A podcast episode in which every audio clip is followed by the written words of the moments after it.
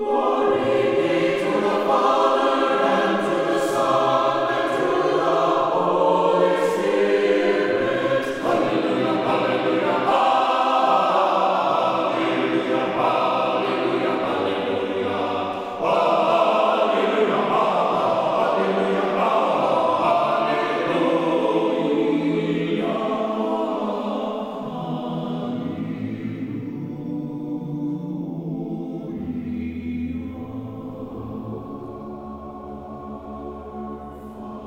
Glory to Jesus Christ.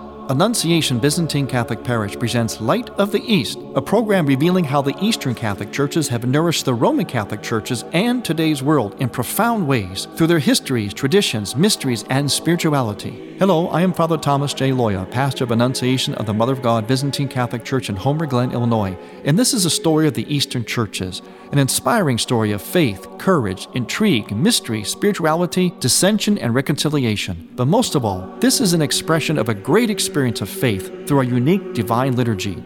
Join with me now as we look toward the light of the East. Light of the East is also supported by Eastern Christian Publications, where you can find the prayers of the Catholic Byzantine Daily Office at ecpubs.com and by easternchristianmedia.com a broadband network for you to learn more about the Eastern Catholic Churches. That's easternchristianpublications.com. Glory to Jesus Christ. Welcome to Light of the East. I'm Father Thomas Loya, your host.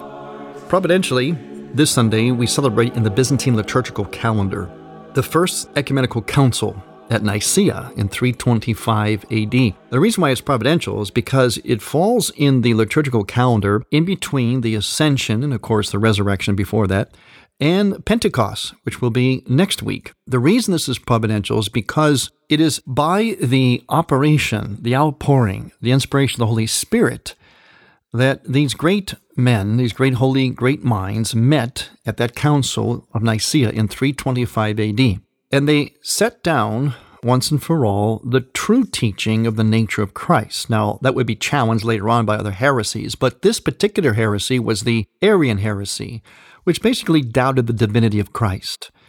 And so the fathers of the church got together and they already had a basis in the Apostolic Creed, but they also then expanded a bit, was more specific about the nature of Christ. You see, all heresies, especially those that happen in the East, and that's why they would call these ecumenical councils, it was to hash out these heresies. They all had to do one way or another with the nature of Christ and also the persons of the Trinity. They had to do about God because that, let's face it, everything comes from that.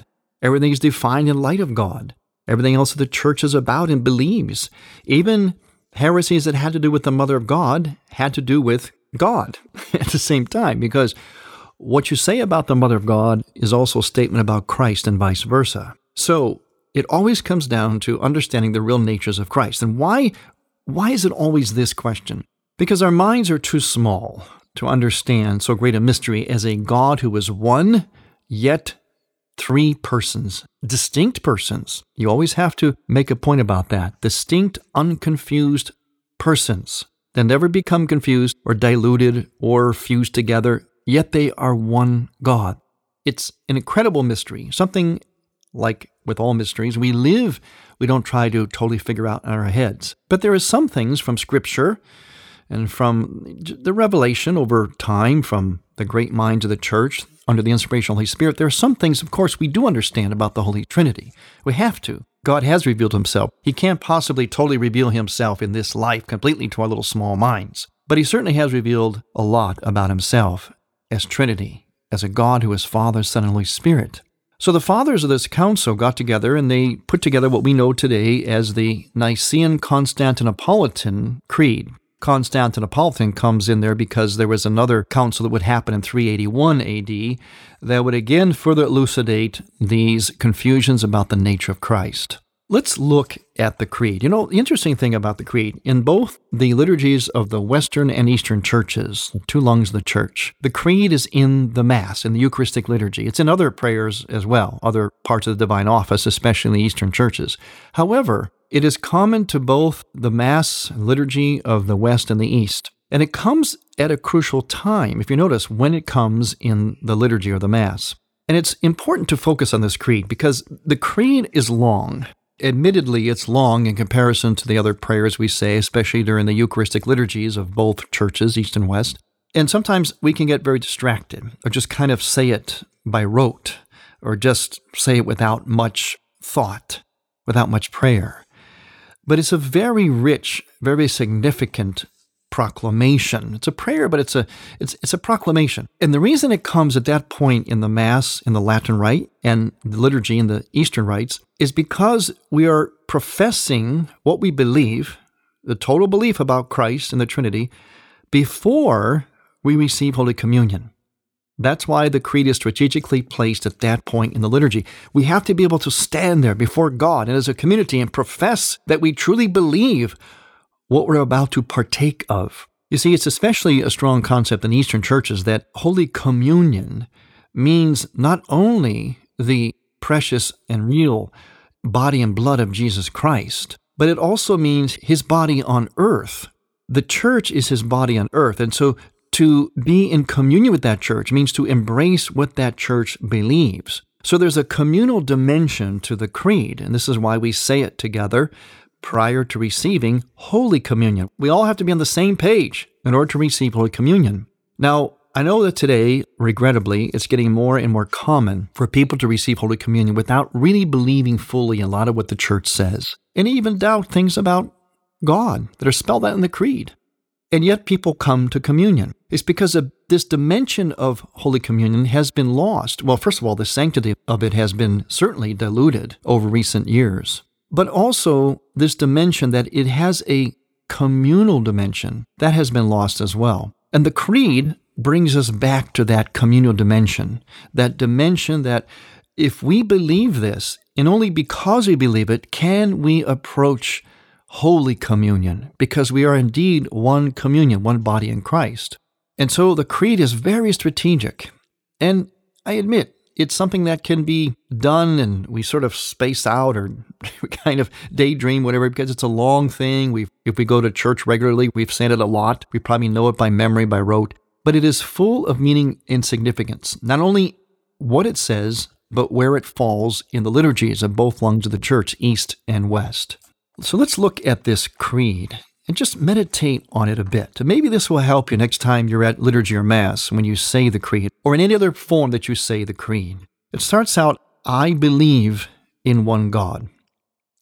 Now, I'd like to recommend that you try to listen or obtain or get your fingers on, and it's pretty easy today with internet and so on, different recordings, especially from the Russian Orthodox churches or the Ukrainian churches, both Catholic and Orthodox. The Slavic churches have ways of proclaiming this creed and liturgy that are absolutely magnificent. They're powerful. And the way that the music, the chant is set with the words, reveals how the church, especially in the Slavic traditions, really understands the meaning of this creed. For example, many of these chants will start out with a very powerful, especially if it's with a choir or a soloist. In, in the Slavonic, it would be Viruju, Viruju, Vojedanoho, it means I believe, I believe in one God. Or even the English chant, they start out, I believe, and then there's a pause, then the chant goes on. That in itself is significant. We don't say we believe. We're all, of course, ascribing to the same belief, hopefully, before we receive Holy Communion, but we do so individually.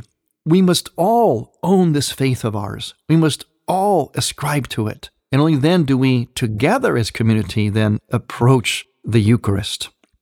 I believe in one God, the Father Almighty, creator of heaven and earth, of all things visible and invisible. Now, in the Slavonic, the actual meaning of those words, visible and invisible, actually really means, literally translated, in fact, the words are vidimim and also nevidimim, things beheld and things not beheld. Isn't that rich? We say visible and invisible. That's rich too. In other words, seen or unseen. But in the Slavonic, the original meaning is literally translated beheld or not beheld. To behold something means to, to see it, to see it, not just to look at it, but to really see it, to see it in a very full, integrated, comprehensive, deep way. So we could also say that he is creator of heaven and earth, of all things beheld and unbeheld. but we do use the word visible and invisible. And in one Lord Jesus Christ, Son of God, the only begotten, born of the Father before all ages. Okay, right there, a key word begotten.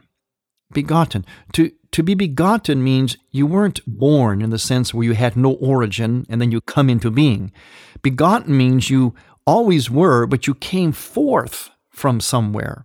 And for the persons of the Trinity, especially in the Eastern understanding of the processions of the Trinity, this Son and this Holy Spirit, the two persons of the Trinity, come forth from the Father. They're begotten. In other words, they just kind of come forth or proceed. They, they aren't born. Now, Christ was born in a different way too when he took on human nature. But inside the Trinity, he is begotten. So it says, the only begotten, born of the Father before all ages. So he always was, always will be. It's establishing right away against the Arian heresy that Christ is God, had no beginning and no end, light from light, true God from true God, begotten, not made, one in essence with the Father, through whom all things were made. Okay, one in essence. We have, in philosophical terms, to try to explain some things, words like essence and substance and nature. This word essence is very powerful, very, very rich. It means what something is in and of itself. In other words, like the, the rock bottom aspect of something, the, the deepest part of it, the most fundamental aspect that is unique and unrepeatable about that particular thing, in this case, the person of the Father, of that person or thing itself. Essence. And we say in the Eastern churches that we cannot ever fully know God in His essence. It's something like the sun. It's like trying to fly right into the very heart of the sun. We know it's there, and we see the rays of the sun, but we can't possibly behold the very essence of the sun. We would be totally vaporized. When we come back, we're going to talk more about the significance of the Creed on this feast in the Byzantine liturgical calendar of the Fathers of the First Nicene Council. I'm Father Thomas Loya on Light of the East. Light of the East mission is Christianity's reunion, and to tell the story of the Eastern lung of the Catholic Church, we need your support. In order to keep Light of the East on the air, you can make a donation now by going to ByzantineCatholic.com. That's ByzantineCatholic.com. And then donate securely using any major credit card. With your help, we can keep Light of the East's illumination bright. The Tabor Life Institute which is dedicated to the formation and education in the theology of the body. To find out more about the Tabor Life Institute, you can go to taborlife.org. That's taborlife.org. Especially if you're interested in conferences and retreats, in particular for youth, young adults, and also for those of you who speak Spanish. That's taborlife.org. You're listening to Father Thomas Loya on Light of the East.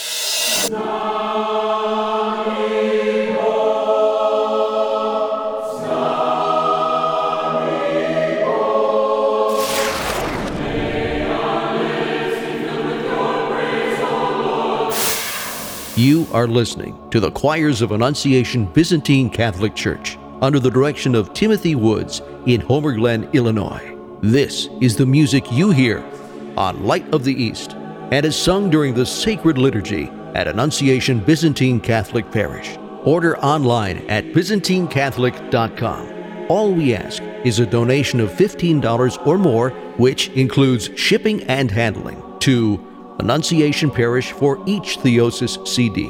Send a check made out to Annunciation Parish at 14610 Willcook Road, Homer Glen, Illinois 60491. And may God grant you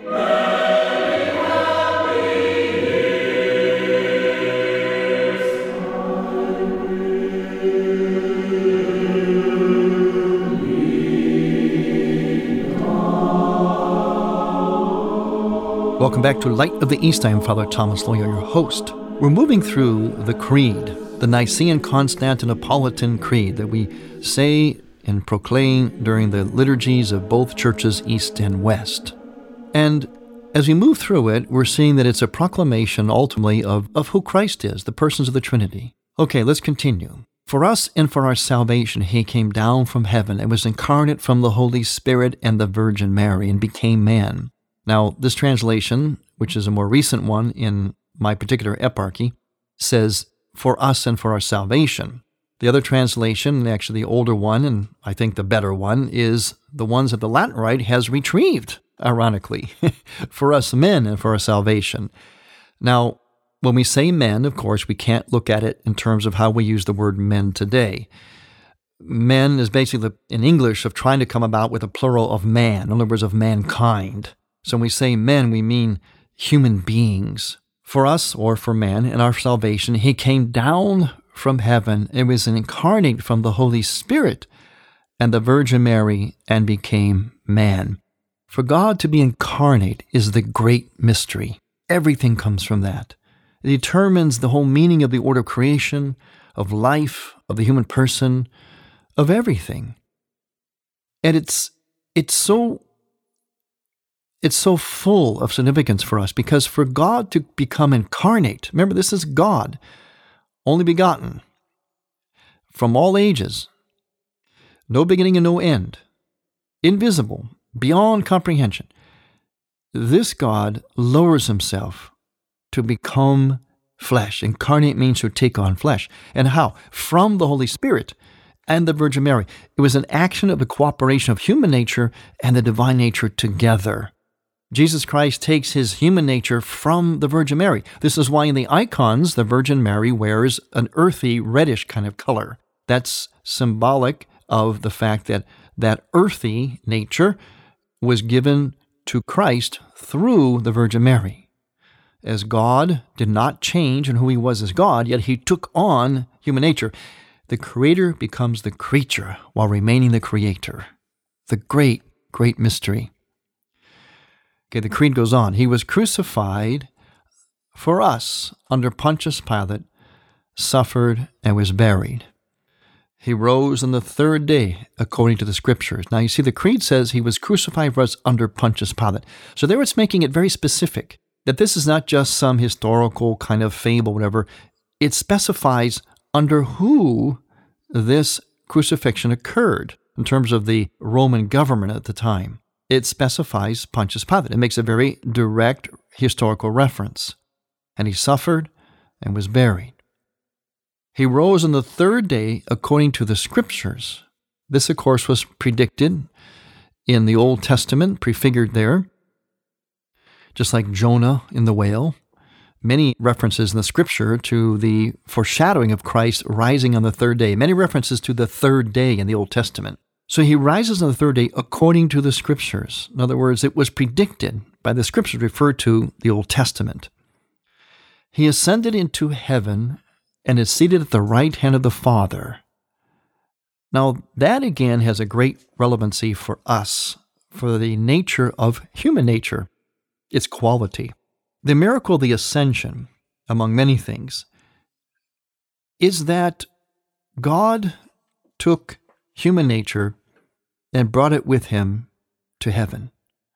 Imagine, human nature is seated at the right hand of the Father. That tells you what kind of regard, what kind of origin and destiny God had all along for us as human beings.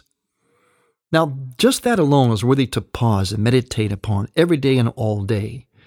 If that's who we are as human beings, how then could we possibly, with that understanding, if we really embrace it, and we say it in the Creed, how, with that understanding, can we do harm to one another?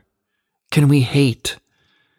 Can we abuse? How can we do anything but respond to each other with that ultimate deferential love, knowing that we all, as human beings, have a nature so exalted in heaven by Christ's ascension. You see, when we say or proclaim this creed with a lot of prayerfulness and meditation, it can change our lives. That's why we have it in the Mass or in the liturgy. I'm just going to make a little aside here. When I was a child growing up in the Byzantine church, we often would use the Church Slavonic and the English together. I recall being in church on Sunday where there would be two priests, usually it was a little bit older priest, a little bit younger priest, and they would actually do the homilies. One would do it in Slavonic, and the other one would do it in English. And I remember one of the elderly priests who would do a lot of things in Slavonic at the time, he was doing a homily on the Creed. Now, I'm dedicating this entire program to the Creed, and even then, I'm hardly scratching the surface of it. But imagine he did a whole homily on the Creed. I remember that time, it probably went about at least 45 minutes, which for us would be unthinkable. But you know what else? Another aside for you. It was actually the tradition in the great church of Hagia Sophia in the Byzantine Empire that many priests would come for a liturgy and they would all get up and preach. Can you imagine? The liturgy could go on for hours. But of course, that was definitely the center of life and of culture at that time. Now we try to relegate it to a time frame that is hopefully, almost seemingly mandatorily, within an hour, under an hour. If it goes over an hour, usually there's all kinds of comments of dismay or disgruntlement. Things have changed quite a bit. So that's just a little bit of a side. So let's continue with the creed itself. It said, And he is coming again in glory to judge the living and the dead, and his kingdom will have no end. So he will come again. There'll be a second coming. At that second coming, there'll be the general resurrection and, and the, the divine judgment. When we die, we are all judged in, in an immediate judgment, a personal judgment. And that judgment will not be different at the final judgment. It'll just be completed. In other words, if our soul is allowed to enter heaven, so too will our body at the general resurrection and the last judgment. And our bodies and souls will be reunited, gloriously transfigured, as we see in these post resurrection experiences and appearances of Jesus Christ that we celebrate during this time of year in the church. He is coming again in glory to judge the living and the dead, and his kingdom will have no end. And in the Holy Spirit, the Lord, the creative life. Let's see right there, Holy Spirit is the Lord. We call Jesus Lord too. We call God the Father Lord too. See, three equal persons just in that one title. And in the Holy Spirit, the Lord, the creative life, proceeds from the Father. Now, here we come to that big controversial filioque. Filioque in Latin means and the Son. This is one of the dividing points between the East and West during the time of the Great Schism. It's not so much a dividing point now, because as always, we understand each other better after a thousand years understand each other's language and concepts better. But in the Latin Rite, they still say, through the Father and the Son. And that was entered into the Creed in the Latin Rite Church to affirm and to guard against the very thing that the Creed itself was guarding against, the Arian heresy, which kind of rose its ugly head a little bit later on again in the West. It was kind of driven out of the East, and I guess it went West. So they, they added that and the Son in there because they wanted to affirm the fact that Christ was equal to the Father. That was the point of it. The East took issue with that because of their understanding of procession.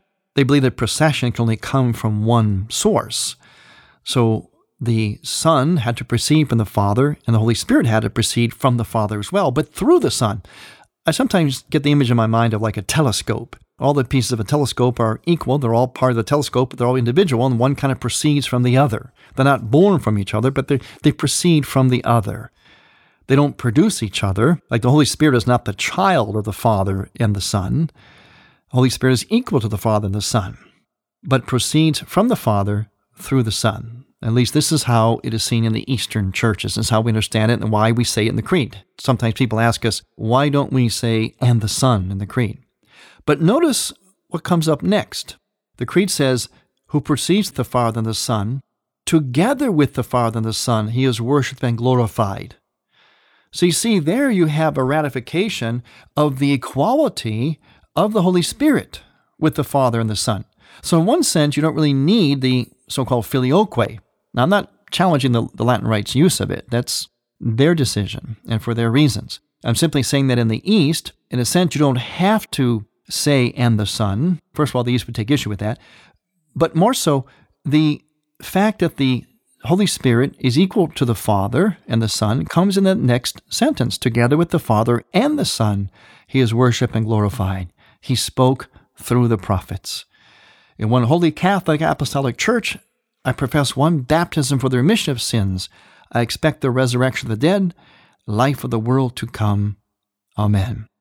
There is much more to be said and meditated upon in regard to this marvelous creed, which today we celebrate, having been set down by the fathers of the First Ecumenical Council of Nicaea in 325 AD.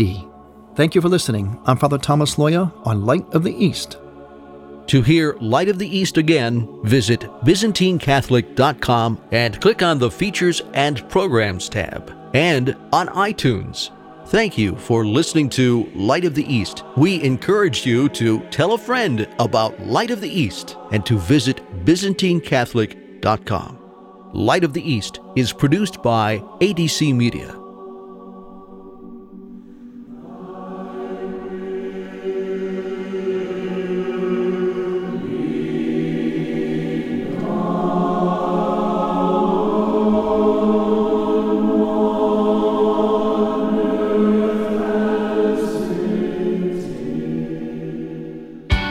More to Life with Dr. Greg and Lisa Popcak. More to Life is about living the Catholic difference in our marriages, our families, the way we approach life in general. It's about celebrating life and our Catholic faith and discovering all the ways God wants to bless us and help us be a blessing to others. More to Life with Dr. Greg and Lisa Popcak. Weekdays, 10 a.m. Eastern on EWTN Radio.